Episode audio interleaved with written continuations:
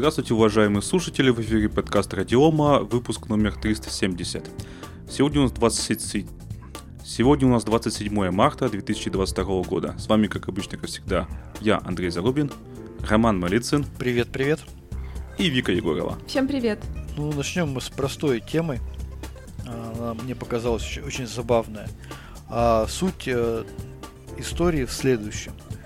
Значит, есть у нас такая Федеральная служба технического экспортного контроля, и она выпустила 14 э, марта информационное сообщение об отмене плановых проверок по вопросам лицензионного контроля в 2022 году.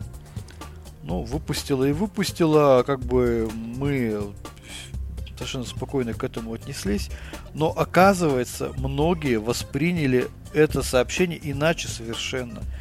Я с этим недавно столкнулся в одном из чатов и, честно говоря, даже предложил коллегам, ребятам обсудить эту всю историю или хотя бы озвучить. Оказывается, некоторые восприняли заявление в стек об отмене лицензионного контроля в 2022 году как разрешение использовать нелицензионный софт. Ну, типа... Ну, там же написано... Ну да, типа, а, а, отменяют лицензионный контроль. И мне такие говорят в чате, слушай, так все, правительство, правительство Российская Федерация разрешила нелицензионное программное обеспечение. Я говорю, а как где? И мне прям берут этот документ и прям в нос мне им тычут и говорят, смотри, написано же, отмена лицензионных проверок. И я говорю, так погодите, так это стек выдает лицензию там на выполнение работ, связанных с защитой информации, они проверяют эту лицензионную деятельность, лицензируемую деятельность. И к проверкам лицен... наличия лицензии на софт это вообще никак не относится. Это вообще не их функционал. Как И это, это было настолько... Вижу знакомое да. слово. А, а представляешь, я просто представляю, как люди пришли к руководителям своих компаний, которые, ну, не вникают в какой-то вопрос, показывают это, этот, им этот документ с подписью начальника управления в СТЭК России и говорят, все. Халява. Я же вам давно говорил, пиратский софт можно. Все разрешили, вот подпись документом, отмена лицензионных проверок. Ну, шикарно. Это, честно говоря, просто эпи- э- эпический, эпическая ошибка, на мой взгляд. Это, как говорится, знаешь, как поднять себе срок, не, не, не вставая с кровати. На самом деле, да, э, никакой контрафакт не разрешен. Э, за контрафакт, как раньше, так и сейчас э, будут наказывать. Никаких разрешений на, эту, на этот счет нет. Переводя Еди... на русский язык, халявы не будет. Да, единственное, что вроде как правительство просто проверки предприятий отменяет на, по любым вопросам. Все. Ну все. Зачем ты это сказал? Зачем ты это сказал? Да. Как раз проверок не будет, значит можно. Да. Но, но да, но э, если этот факт будет выявлен, да, то тем накажут. или иным образом, да, то накажут, и из этого есть и статьи, вплоть до уголовных. Да как он будет выявлен, если нет проверок? Все. Ты что? Ты, ты что, не знаешь о том, что есть э, добросовестные сотрудники, которых беспокоит использование пиратского программного обеспечения. Их всех в расход. А еще есть обиженные сотрудники. Я могу напомнить вам историю, как один из сотрудников Росатома, небезызвестный, не буду упоминать его имя, фамилию, но очень известный в узких кругах, э, обратился уже в газету «Коммерсант» и сообщил, что в Росатоме используется нелицензионное ПО. И об этом написали на всю страну. А он там работал все в это время? Или он его уволили, он обиделся? Просто если работал, то зачем? Он ушел, да. После того, после того, как ушел. А, а зачем? Его обидели? Потому что он принципиальный. А, то есть пока работал, все ок было, а когда ушел, то стал принципиальным. Конечно. Ну, вот. ясно. А, дальше. А, давайте следующую новость, она тоже будет маленькая, она мне тоже повеселила очень. Следующая новость. Роскомнадзор оштрафует Яндекс Еду за утечку персональных данных. Ну, собственно, мы все слышали эту историю о том, что Яндекс Еда, утечка данных, а, карта с личными адресами, э, данными, телефонами появилась в интернете. Короче говоря, куча людей скачали базу данных там и так далее. То есть, ну, серьезная такая эпическая утечка актуальных персональных данных. Вот. А, Роскомнадзор, конечно же, возбудил э, административное дело производства в отношении Яндекса. штраф составит от 60 до 100 тысяч рублей. По как моим... Яндекс будет дальше жить, непонятно. Да, по моим предположениям, там, да, я бы предположил, что штраф может составить там 90 там, тысяч или там 80 тысяч, не факт, что даже дадут Ну все, придется им продавать активы, там сотрудников увольнять с таким-то штрафом, что делать? Это, это, это как раз-таки пример того, как э, действующие штрафы за утечку персональных данных вообще ну, не мотивирующие абсолютно никого ни на что. Я рассказывал недавно коллегам, что вот когда общались мы с одним товарищем, он говорит, слушай, ну мне для того, чтобы выполнить требования по защите персональных данных, мне условно надо потратить миллион рублей, а, а штраф 30 тысяч рублей. Я, говорит, как руководитель бизнеса, как руководитель бизнеса, к какому решению приду? Конечно же, я заплачу штраф 30 тысяч рублей, я не потрачу время, сил, денег, и это очень выгодно, откупиться за 30 тысяч рублей. А как же принципы? Ну, чтобы а, людей но, данные не утекали. Какие да, принципы? Но, это же бизнес. Да, но а, мы же недавно, по-моему, обсуждали новость в подкасте, если я не ошибаюсь, о том, что есть идея ввести так называемые оборотные штрафы за утечку персональных данных. То есть, когда штраф назначается не в фиксированной сумме, в проценте от оборота компании, и вот если, конечно, такие штрафы введут, это будет существенно. Ну, потому что понятно, почему такие штрафы маленькие. Потому что, первое, никто ни черта не понимает в информационной безопасности. Специалистов все равно нет. Компаний много мелких, их жалко, потому что если им влепить огромный штраф, они просто помрут. Ну, реально, там, какая-нибудь, там, я не знаю, парикмахерская. Вот, и им там штраф в 100 тысяч рублей может быть существенный. А третье, как бы, ну, проверять все это тоже достаточно тяжело, и там я видел списки на проверку э, компаний по, по информационной, по, по соблюдению требований защиты персональных данных. Этот список там он много десятков страниц занимает. Но, видимо, короче говоря, проще почему-то, видимо, игнорировать эту историю и не особо не штрафовать. Не знаю, Подожди, ну а, ладно, защита персональных данных, типа, не уследили, утекло, но ведь есть же компании, которые продают эти данные. Типа, ну не компании Конечно. даже, а всякие сайты и прочая фигня. Они же просто продают эти данные. Эти данные же стоят копейки, потому что, ну кому нужен твой телефон, он уже миллион раз продан. Просто абсолютно Конечно. бесполезные цифры. Поэтому, и да, если там будут многомиллионные штрафы, а еще, а еще будут штрафующих премировать и суммы этих штрафов, то мне кажется, порядка было бы больше. Мне кажется, что просто это уже не настолько чувствительные данные для них, э, чтобы носить такие огромные штрафы. Но ну, вот то есть с Яндексом что... там же еще и адреса, это немножко отягч... отягчает ситуацию, а номера телефонов, да фиг с ними уже, реально. Только на заборе, разве что не написано. Ну да, номера телефонов, да, реклама постоянно поступает. Ну, штраф 100 тысяч рублей, конечно, это это, ну, насмешка над ситуацией.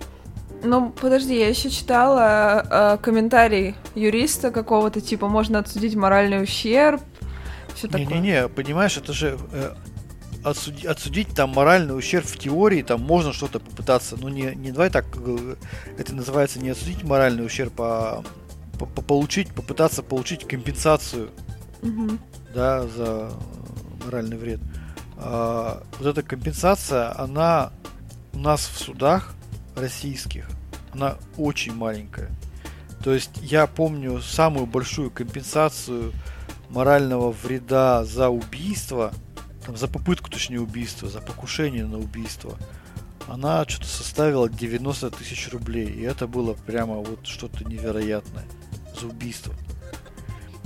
А за утечку персональных данных, ну окей, там назначите компенсацию полторы тысячи рублей.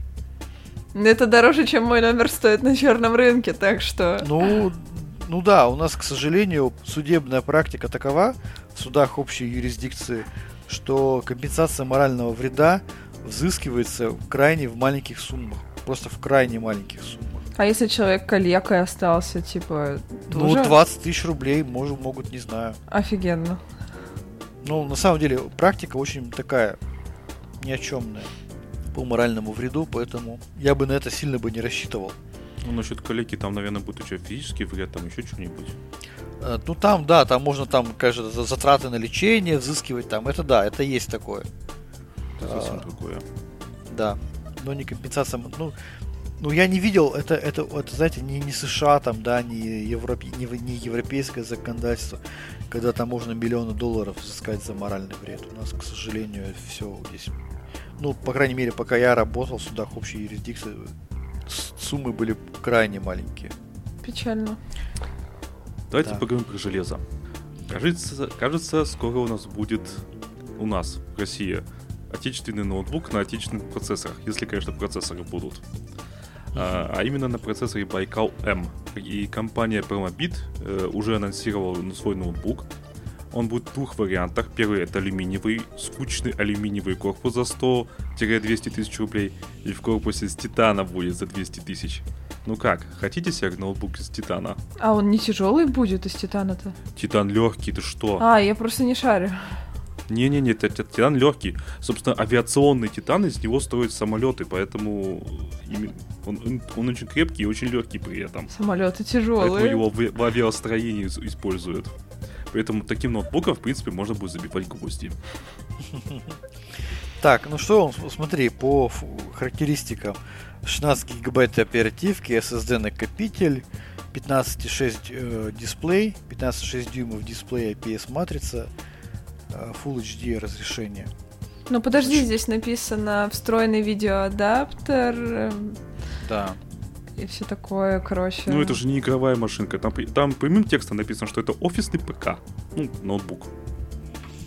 А зачем да. в офисе восьмиядерный процессор, 16 гигабайт оперативной памяти и SSD Чтоб браузер не тормозил. Ты что, не знаешь современный интернет? Ты что, шутишь, что ли? Да как, зачем? Просто у меня никак не стыкуются этот факт и остальное. Зачем тогда столько? Хорошо, зачем компания Apple сделала 20-ядерный э, процессор для своих э, э устройств? 20-ядерный это какой? 20-ядерный. Так а, потому что пос... все это сделано для рендеринга. А, понеслась.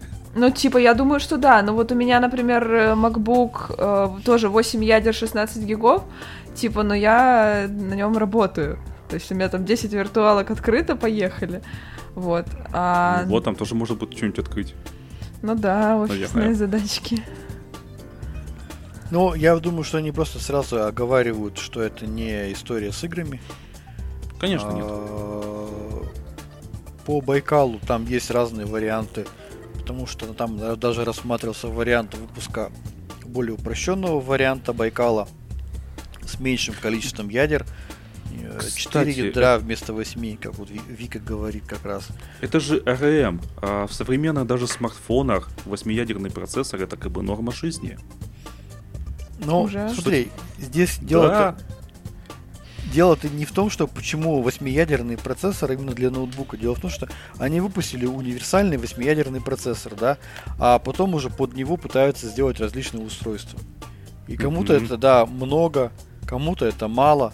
То есть, ну, как бы этот процессор, он не шел, не разрабатывался специально под этот офисный ноутбук. Ну, конечно, это же не AMD и не Intel, которые могут себе позволить выпускать десятки различных моделей. Это, сука, раза ну, меньшими партиями. Э, как сказали представители компании Байкал, это довольно-таки компромиссное решение.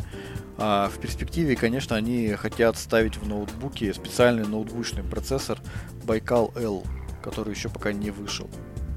А еще вопрос, вот э, я не очень в ценообразовании, вот в этой всей ценовой политике, мне интересно, вот на на 24 февраля цена 120 тысяч за ноутбук такое, это хорошая цена? Средняя или завышенная? Ну, дороговато, конечно, но до 24-го э, бизнес-ноутбук, то есть недорогой, стоил как раз где-то соточку в алюминиевом корпусе. Но сейчас еще дороже. Сейчас еще дороже, конечно. Ну, то есть нормальная цена. Ну, ну, я думаю, что дороже там процентов на 30, да, среднерыночный. Вы фишку поняли? Алю... Титановый корпус. Ну, я понял, но у меня был ноутбук в свое время э, ленововский с титановой крышкой. Ну, я как бы прикол этого не понял. Ну, вот титановая крышка и чё, и как бы, и, и чё. Ну, типа, если в тебя стрелять будут, то есть шанс защититься или чё? Ну, шанс есть, да. То есть я как Джейсон Стэтхэм буду пули отражать, да, ноутбуком? Нет, ты смотрел фильм «Робокоп»? У него броня была из титана. Боже, Это такой древний, древний фильм. Да, То есть это Робоноут получается. Да, ну да, почему- ноутбук для Робокопа. Да, грубо говоря, почему ноутбук не а, игровой? Потому что видяхи слабые. У Байкал это видео Мали Т628. А, довольно-таки старая видеокарта от компании ARM. Тоже, кстати, восьмиядерная. 8 ядер а, в Мали Т628. Так, На нем идет э, open source драйвер Panfrost, э, который, может быть, не выжимает всю производительность этого видеоадаптера, но зато он open source и с ним как-то можно работать. А то, что предоставляет Mali, закрытый дро- драйвер, бинарник, с ним как бы его встраивать в произвольные системы, это довольно-таки сложно. И поэтому, да, представитель компании Promobit э, Максим Копусов и говорит о том, что производитель- производительности таких видеоадаптеров недостаточно для современных игр или рендеринга оборудования. Поэтому, э, скорее всего, офисные задачи. А единственное, еще что хочу сказать, что процессор Байкал M, он уже есть, как минимум в тестовых экземплярах. По-моему, большие партии еще, по-моему, не пришли, а вот Эльбрус 2 S3 я, честно говоря, не видел его в железе. То есть новый процессор, которого еще нет от компании MCST. Но в итоге мне было просто интересно, да, посмотреть, как будет выстроен технологический процесс создания, разработки э, именно ноутбучной платы, да, под российские процессоры и выстраивания вокруг нее какого-то там, я не знаю, ноутбука. Я э, буквально недавно видел эту ноутбучную плату, и это на самом деле был определенный прорыв, потому что у нас мало кто делает ноутбучные платы, ну, потому что как бы особых, ну, под российские процессоры, особых, э, особого рынка никто в этом никогда не видел. И здесь самое сложное было создать вот именно ноутбучную плату и попробовать там, может быть, зам- замахнуться на план- плату для планшетов. Вот, то есть это первые шаги просто в создании полноценных с- отечественных мобильных устройств. А ну и что, заменил бы свой Lenovo на такой ноутбук? Э, На халяву, да. Ну, на халяву. А, Ты знаешь, да, в зависимости от того, сколько это бы мне стоило. То есть, в принципе, я на 120 байк... тысяч. Не-не-не, подожди, подожди. Если это офисные задачи, то покупает предприятие, покупает организация. Сотрудникам вот достается бесплатно. Я работал на Байкал М по производительности, там все более-менее нормально, когда ты говоришь об офисных задачах, то есть там видеоконференц-связь работает с приемлемым качеством, офисный пакет работает, LibreOffice работает, браузер работает, YouTube Full HD смотрится, как бы, ну, ну норм. Ну, то есть я вот это только офисный- для организации ты имеешь в виду, а человек сам бы себе такое не купил. Я думаю, что на рынке будут, на розничном рынке, на розничном рынке будут более конкурентно способные изделия. Это раз. А во-вторых, а, я помню, смотрел интервью генерального директора Байкала, Байкал Электроникс Андрея Евдокимова, и он говорил, что мы пока не целимся как раз-таки в розничный рынок, потому что там конкуренция гораздо более тяжелая. И Ну давайте да. хотя бы попробуем а, зайти на рынок корпоративный или хотя бы государственный, ну потому что невозможно сразу вот быть лучшим вообще во всей рознице. То есть они будут идти, хотят идти постепенно, хотя бы Фига. вот решить эти задачи, потом уже потихонечку идти на рынок э, B2C. Вика, у меня к тебе провокационный вопрос. А Мгм. ты на халяву заменила бы свой MacBook на вот этот титановый с Астрой? В смысле на халяву? В смысле, если бы не доплатили? Ну, не, в смысле, если бы а, организацию купила бы для работы, а ты бы перестала пользоваться В MacBook. смысле, перестала пользоваться макбуком? Совсем, что ли? А зачем он тебе тогда нужен? Ну, как это зачем? Что моя жизнь работой не заканчивается. А Ну, типа, такое если бы ноутбук? организация На- мне MacBook выдала такой ноут, то, скорее всего, для работы я бы его использовала. Ну, Типа, ну а что, зачем мне свой ноут засорять тогда? Вот. Ну, как бы, не проблема. Хотя у меня стационарник на работе, так что, наверное, ноут мне все-таки не выдали бы. Вот. А у тебя стационарник, потому что тебе просто нужен мощный. А, вообще-то нет, мне просто выдали стационарник, а ноут мне был не нужен. Типа, я решила его не менять и оставила его себе. А, ну понял. Ясненько. Давайте дальше пойдем по новостям. У нас еще Да. несколько новостей есть. А, банки а, выживают как могут, а именно уже пошли на Авито, на аукционы, которые проводит агентство по страхованию вкладом, вкладов, и покупают различные оборудование, в том числе там Cisco там, и так далее и тому подобное. Ну, как-то тяжело им похоже. И замещать все это дело с, чем-то российским, ну, пока не представляется явно возможным. Собственно, мы тут, помните, проводили это спецвыпуск с Павлом Коростелевым. Он же сказал, что у них склады пустые. То есть даже если очень сильно хочется, то, то нечем. Даже если можно. Я просто, Никто не- знаешь, и вот, э, в чем меня эта новость, как бы она зацепила. Я помню, как я общался с представителями так называемого кровавого энтерпрайза, которые мне рассказывали о том, что я не понимаю, в чем прелесть работать э, с ХПЕ, там, с Dell, там, с крупными вендорами типа Cisco и так далее, потому что там гарантийное обслуживание, SLA, замена оборудования в том случае, если его оно сломалось, там, да, то есть оно там начало глючить, там тебе не занимаются там выяснением, что случилось, приезжают, заменяют и все, и полный кайф. Вот этот сервис, да, то есть предпочтение отдавалось зачастую иностранным решениям, ну, потому что сервер можно там купить и российский, российского производства, а именно вот за благодаря именно, как скажем, обслуживанию, да, сервису, который предоставляется. Люди были уверены в том, что даже если что-то случится, к тебе приедут, либо починят на месте, либо на месте заменят. И это здорово. И Но полностью... они, понимаешь, они эти серверы еще хорошо организованы по железу, по обдуву. У меня на работе есть сервер Депо. Знаете такую российскую компанию, Мгм. да? Да. Вот. А, Tower э, сервак э, и корзинка на 8 дисков. 8 дисков обдува... э, вдувает воздух один единственный вентилятор э, диаметром сантиметров, сантиметра 4, по-моему, что-то около того, я точно не помню. И все. То есть, и причем никакой сигнализации о том, что работает он или не работает, нет. То есть, То есть, подожди, если на нем яични- сдохнет- яичницу можно пожарить? Наверное. То есть, если вентилятор сдохнет, я об этом не узнаю. А в Hewlett Packard я об этом узнаю. Блин, ну повесь там какой-нибудь флажок, который будет дуться, и если перестанет, то значит все. Нет, Знаете, ты- это вопрос даже Пол- э, безопасности для организации. То есть сдохнут данные и не сдохнут данные. Смотри, короче говоря, по- положи туда кусочек сахара.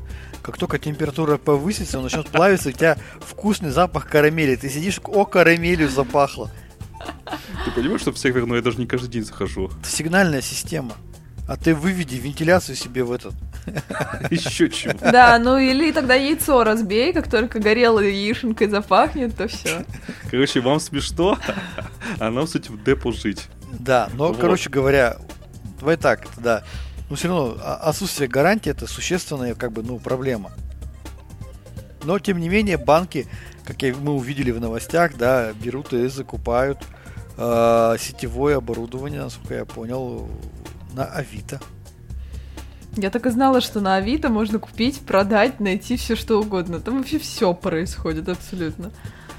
Да, я видел э, в чатике, скидывали в одном из чатиков импортозамещения, по-моему, а, оборудование континент, ну, то бишь от Мгм. кода безопасности. Причем за какие-то почему-то за 10 тысяч рублей я вот это не понял. Ворованное, что ли? Ну, Ну, скорее смотри. всего, цена просто так поставлена, а в описании указана или по звонку будет типа дороже. А, ну, может Вот, быть. ну смотри, типа а, по запросу ЦИСКа на этой площадке можно найти около 1000 предложений в ценовом диапазоне до 2 миллионов рублей. Может быть такое, что просто ЦИСКа с одной стороны ушла, а с другой стороны начали торговать неофициально через этот. Хитро, а? Не через знаю, Авито. не знаю. Но если, допустим, тысяча единиц, то их запросто спылесосит, спылесосит один только Сбербанк. Нет, ну там же в одном объявлении может быть несколько сразу. Может быть, поэтому я просто предположил.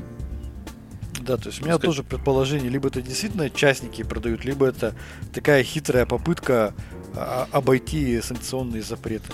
Ну, вы имеете в виду, что там еще часто очень э, старое оборудование. Допустим, у меня на еще одной более предыдущей работе а, привезли как раз из банка а, коммутаторы Hewlett Packard, но они все были 100 мегабитные.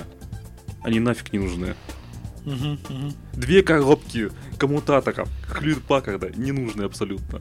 Кто их купил? Менеджер какой-нибудь по закупкам? Нет, они на халяву достались. А, я думала, менеджер такой, ой, нам это надо. Мне как-то раз мне притащили два сервера, а я уж не помню, чего производства, Dell что ли. Ну, притащили и два лезвия этих. Типа, возьми на халяву, не нужно вообще, просто ну, валялись. Потом отдал кому-то, я и ребятам говорю, вот возьмите два сервера. Они пришли, поставили, там оперативки 1 гигабайт. В каждом. То есть оперативку просто вытащили оттуда при отдаче. Может быть, может быть. Это не может быть, а точно, там все вытащили. Все более-менее ценно. Оперативка для серверов стоит неплохих денег. И ее, кстати, как раз можно толкнуть на Авито. А, ну вот, пока передавали, там каждый растащил то, что нужно. Конечно. Админы и растащили. Ну ты Вот. думал. Но, короче говоря, это все очень э, в условиях санкций. Понятно, что банки из, от- и- а, так скажем, из от безвыходности так поступают, но выглядит это ну не очень корпоративно и солидно. Хотя я не знаю, что бы я делал, если бы мне сказали, надо купить там какую-то конкретную модель, там Cisco, там ТТТ, я вижу, она на Авито есть, а в магазине ее нет. Ну, наверное, пошел бы купил. А как, кстати, риск. с этим дела обстоят у вообще у организации? Типа, если они что-то покупают участников на Авито, это же нужно какие-то документы или как? Слушай, это надо. А это же бухгалтерия, в самом простом варианте а, ты идешь сам покупаешь. Но обычно это делается для каких-то небольших, недорогих вещей. Ты идешь сам, покупаешь, берешь чек, приносишь чек, и тебе просто выписывают премию на эту сумму. А откуда на Авито этот чек? Кто тебе там даст чек? Согласен, да. Вот тут я с тобой согласен, ты права. Не, ну знаю. там всякие ИПшники еще на Авито продают. Ну это еще Бывает искать такое. надо ИПшника, а если это просто частник какой-то? Нет, там есть организация, мы как-то присматривали на, на одной из предыдущих работ. Тоже там а, бэушные серверы, там на Авито продавала организация со всеми с документами, как бы все нормально, с гарантией. Ну это просто единичный случай, а так ты там в основном частники, Нет, там, что делать? там сервера на любой вкус и цвет, там тебе список заходишь, убираешь. Удобно. И Ну, типа, просто обычный интернет-магазин получается. Ну, Ну, практически типа. да. Это секонд-хенд скорее. Да, и там ЕП продает, и как бы все документы будут. Но это Пожалуйста. хорошо, если, если чеки есть, то тогда понятно. Можно же тогда просто у своего сотрудника выкупить, по сути. Ну, как-то так, наверное. Да. Давайте дальше. У нас еще много тем сегодня. Не хочу сильно затягивать. Следующая тема, тоже предлагаю не очень долго ее обсуждать. А, Google перестала лицензировать российские Android смартфоны и может запретить поставки любых устройств на этой ОС. Вопрос у меня такой, а кто знает, какие есть российские Android смартфоны? Я как раз сейчас гуглю. Да, вот, а не надо гуглить, написано внизу, это BQ, Dexp, AAIA и другие. Это что Вот, такое? но- Вы вообще хоть раз такое в руках держали? Ну, Dex, понятно, это торговая марка от DNS. А вот А. остальных я тоже не знал. Это крайне, бюджет, это крайне бюджетный телефон. А, Я в руках их не держал, я о них слышал. А, Почти все эти телефоны пробуют еще идти с э, операционной системой Аврора. Насколько я знаю, почти, практически все идут с ней еще как, как альтернативный вариант. Но если вот пытаться прогнозировать и пытаться понять, что будет дальше, представим, что Google вообще каким-то образом блокирует Android в России. Что будет? Ваше предположение. Ничего, взлом Ну. жопы будет. Да слушай, нет, ты знаешь, все же проще. Есть аналог от Huawei, Harmony OS. Это тот же самый Android, только в, в профиль. А, стоп, но мы, наверное, можем перейти на какой-нибудь типа китайские версии, или Google и их тоже в России заблокирует. Есть же магазин э, от Huawei.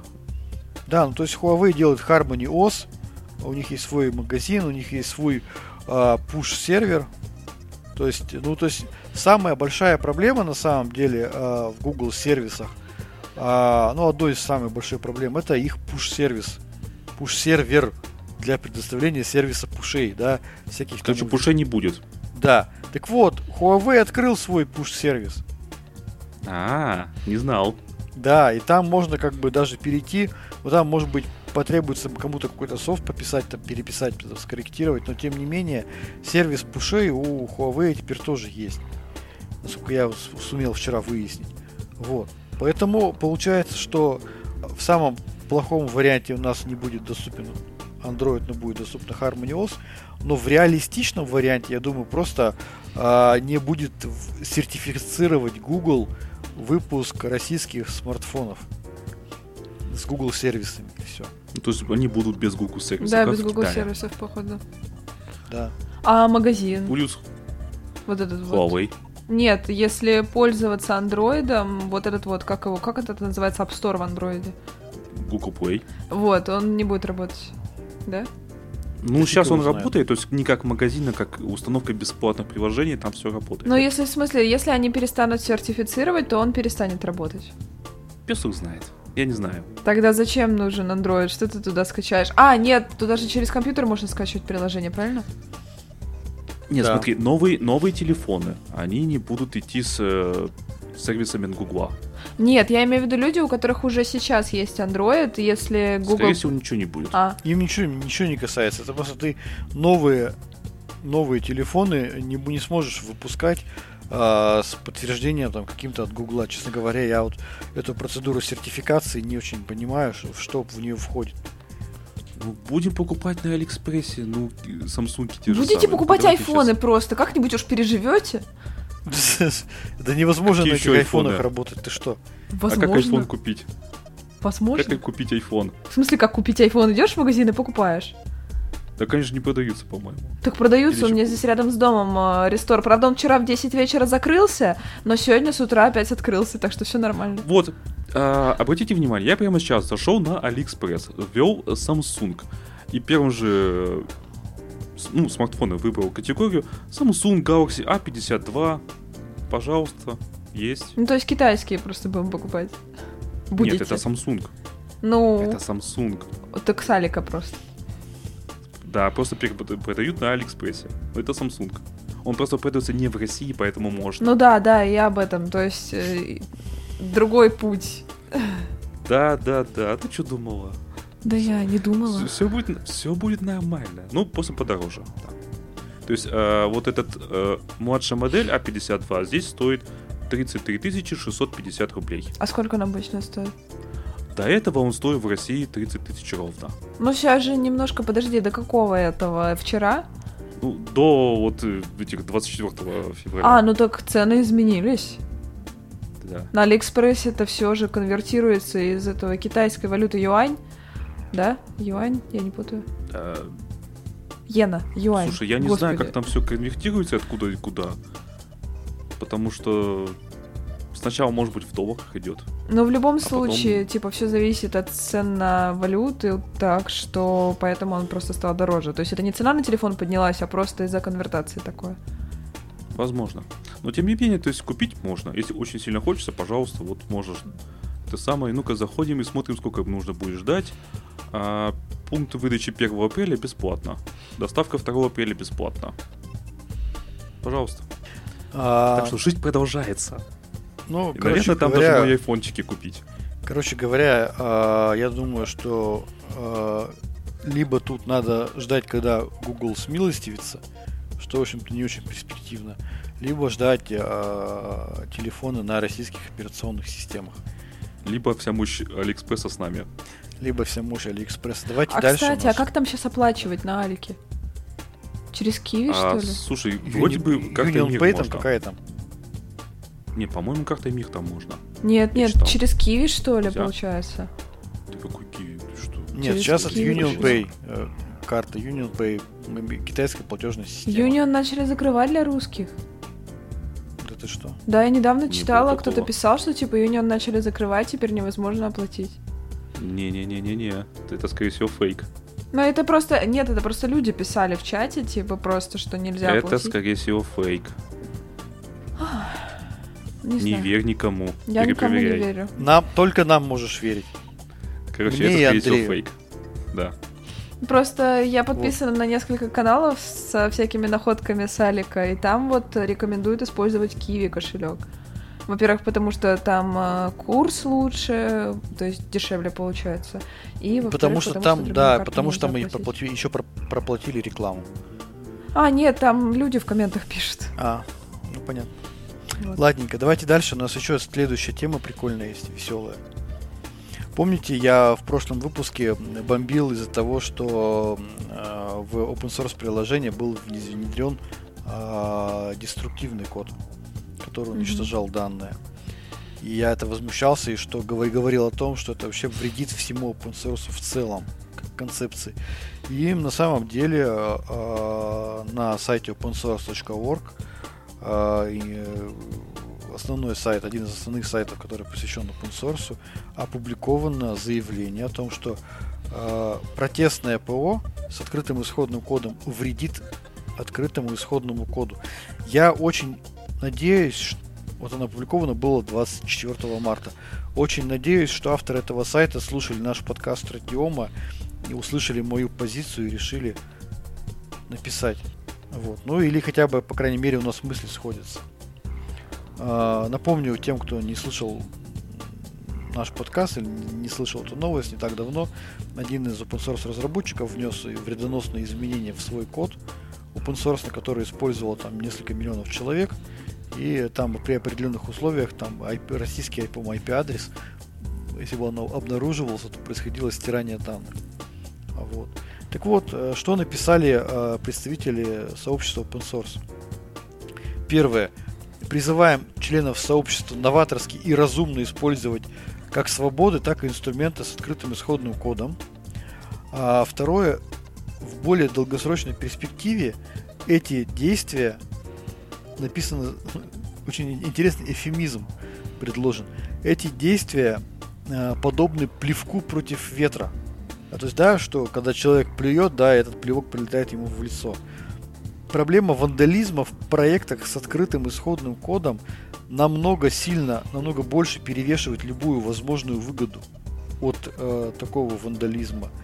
При этом ответная реакция в конечном итоге нанесет ущерб проектам и ответственным участникам. И будет сделан вывод о том, что вреден весь открытый исходный код. Собственно, они примерно об этом же и говорят, что, пожалуйста, люди, если вы вносите деструктивные изменения, имейте в виду, что вы этим самым наносите ущерб всему движению э, open source, и вы дискредитируете open source в целом. Во как неожиданно.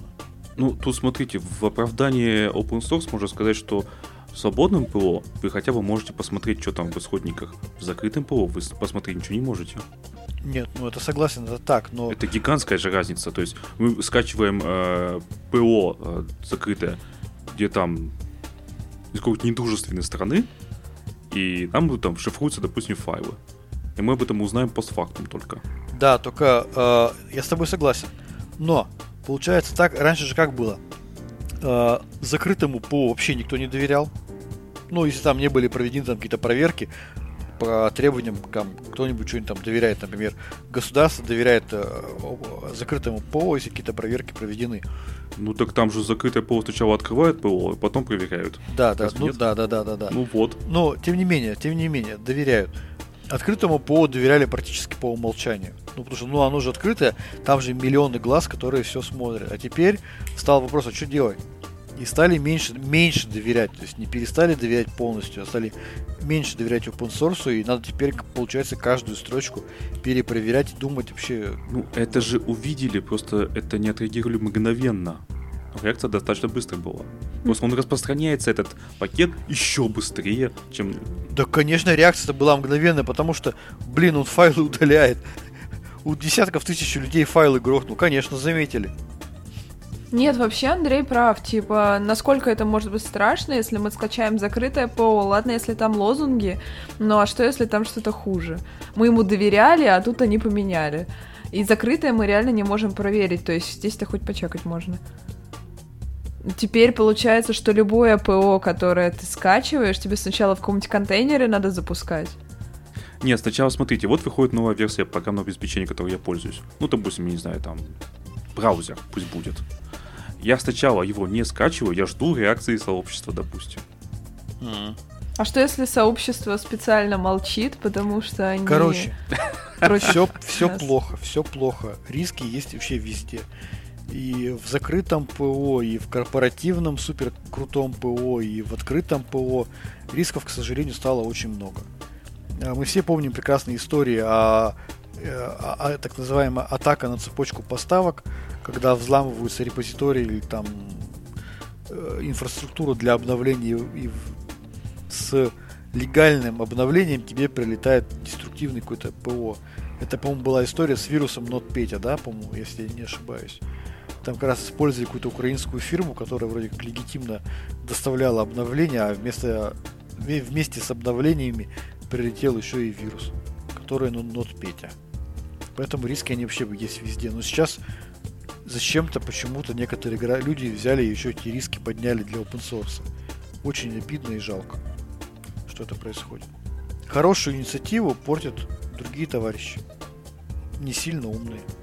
Которые Ну, называются- вы-то в Астре все равно сначала проверяете весь код, прежде чем мы, мы сейчас эти ус- усилили проверки от open source, которые затягиваем, потому что, ну, реально как бы есть риск. Мы реально усилили Мгм. проверки. Не, Вот. ну тут, вроде так понимаю, было достаточно очевидно в код посмотреть и определить. Просто не все же смотрят перед тем, как скачать. М- Ну да. Мягко говоря. Ну Вот, да. а я же просто помню, а, не- вот ближайшие примеры вандализма а, на моей памяти. Первый это когда ребята тут недавно наши знакомые решили сделать а, метап в зуме просто по Эльбрусам. Но им казалось, тут все люди братья и все, все хорошо. И взяли в чатике Эльбруса, опубликовали а, линк на Zoom конференцию для метапа. Типа всех желающих энтузиастов приглашаем на Zoom конференцию по Эльбрусу и публиковали ну, ссылку на Zoom и пароли доступа к этой конференции. Не очень понимаю, зачем были нужны тогда пароли, если они их публиковали публично. Сделали бы Zoom конференцию без пароля. Zoom это разрешает. Ну, естественно, все пришли на эту конференцию, я там был в самом начале. И там просто какой-то парень матом орал. А чё орал-то?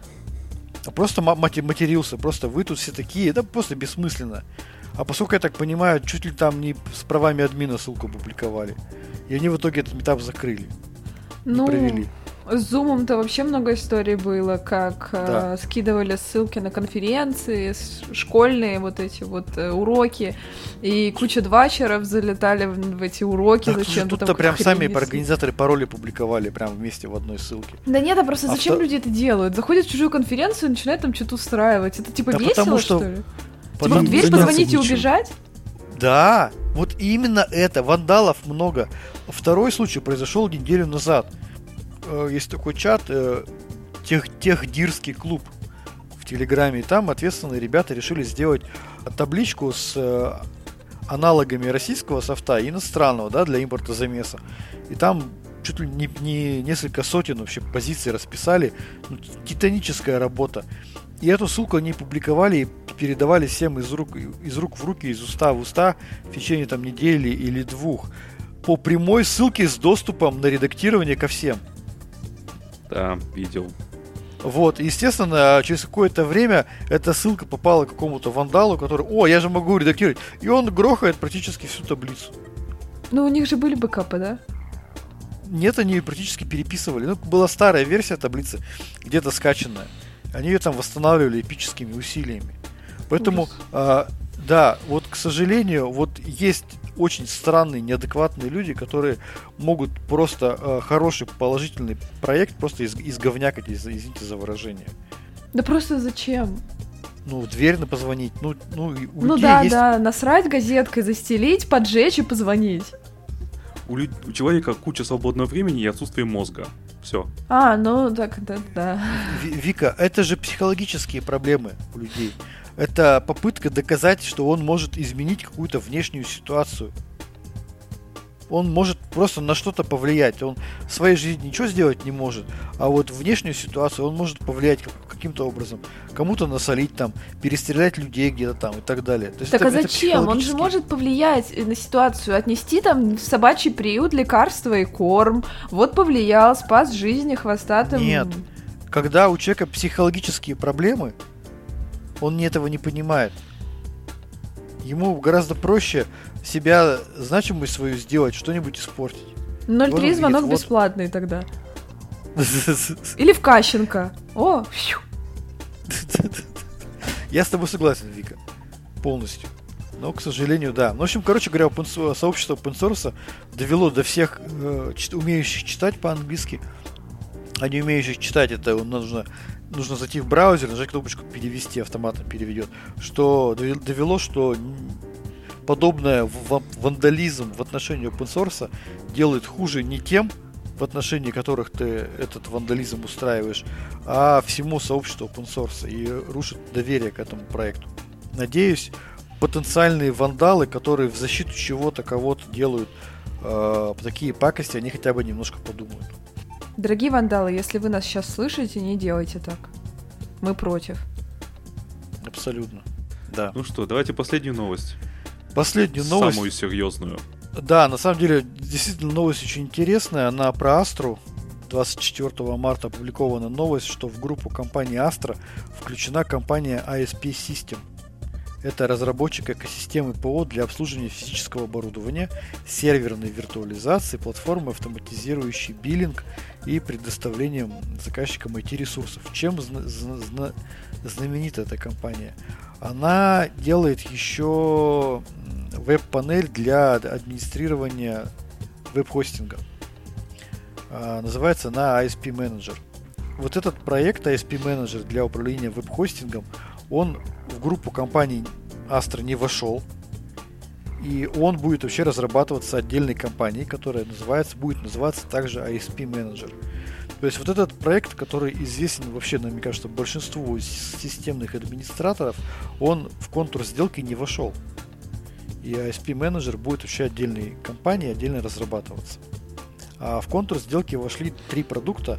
Это DCI менеджер, VM менеджер и Bill, Bill менеджер. Решения тоже довольно-таки интересные. DCI менеджер это решение для управления физической инфраструктурой, все, ну, инфра, инфраструктуры предприятия, организации. То есть ты можешь учитывать, какие у тебя серверы стоят, там, Dell, там, HP, в каком они состоянии. А, вот то, что ты как раз таки спрашивал, Андрей, а, точнее говорил, типа, что будет, если там вентилятор да, загнется. И вот если как раз таки есть какой-то какой-то мониторинг оборудования, то вот в DCI менеджере это все реализовано. Вчера это мы... софт, я тебе объясню, софт может это контролировать при условии, что это обеспечено железом. Конечно. А если да, в случае да. депо это не обеспечено железом? Согласен, согласен. А, абсолютно верно. У меня есть вот, еще ну... одна идея насчет того сервера, сервера, который надо контролировать. Короче, поставь туда, типа, какую-нибудь... Нету микрофончик и слушай, а туда поставь на него воду в кастрюльке, и когда вода закипит, ты услышишь. Я там ничего не услышу, потому что там воют э, сервера. А ты поставь прямо рядом с кастрюлькой микрофончик. Там еще супер майкро с вентиляторами. Блин. Там, поверь, ничего не будет слышно. Блин, такая да. идея Но, была. Короче говоря, если у вас несколько цодов, эти цоды еще территориально распределенные, вам нужно из одной консоли мониторить состояние серверного оборудования, железа, то вот это как раз решение DCI менеджер для этого и предназначено. Второй блок это VM менеджер это собственно менеджер виртуальных машин. А, он отвечает за развертывание виртуальной инфраструктуры, он может работать на базе различных платформ виртуализации, он может работать на базе OpenStack, OpenNebula, там, да, он интегрируется довольно-таки неплохо. Э, тоже интересное решение.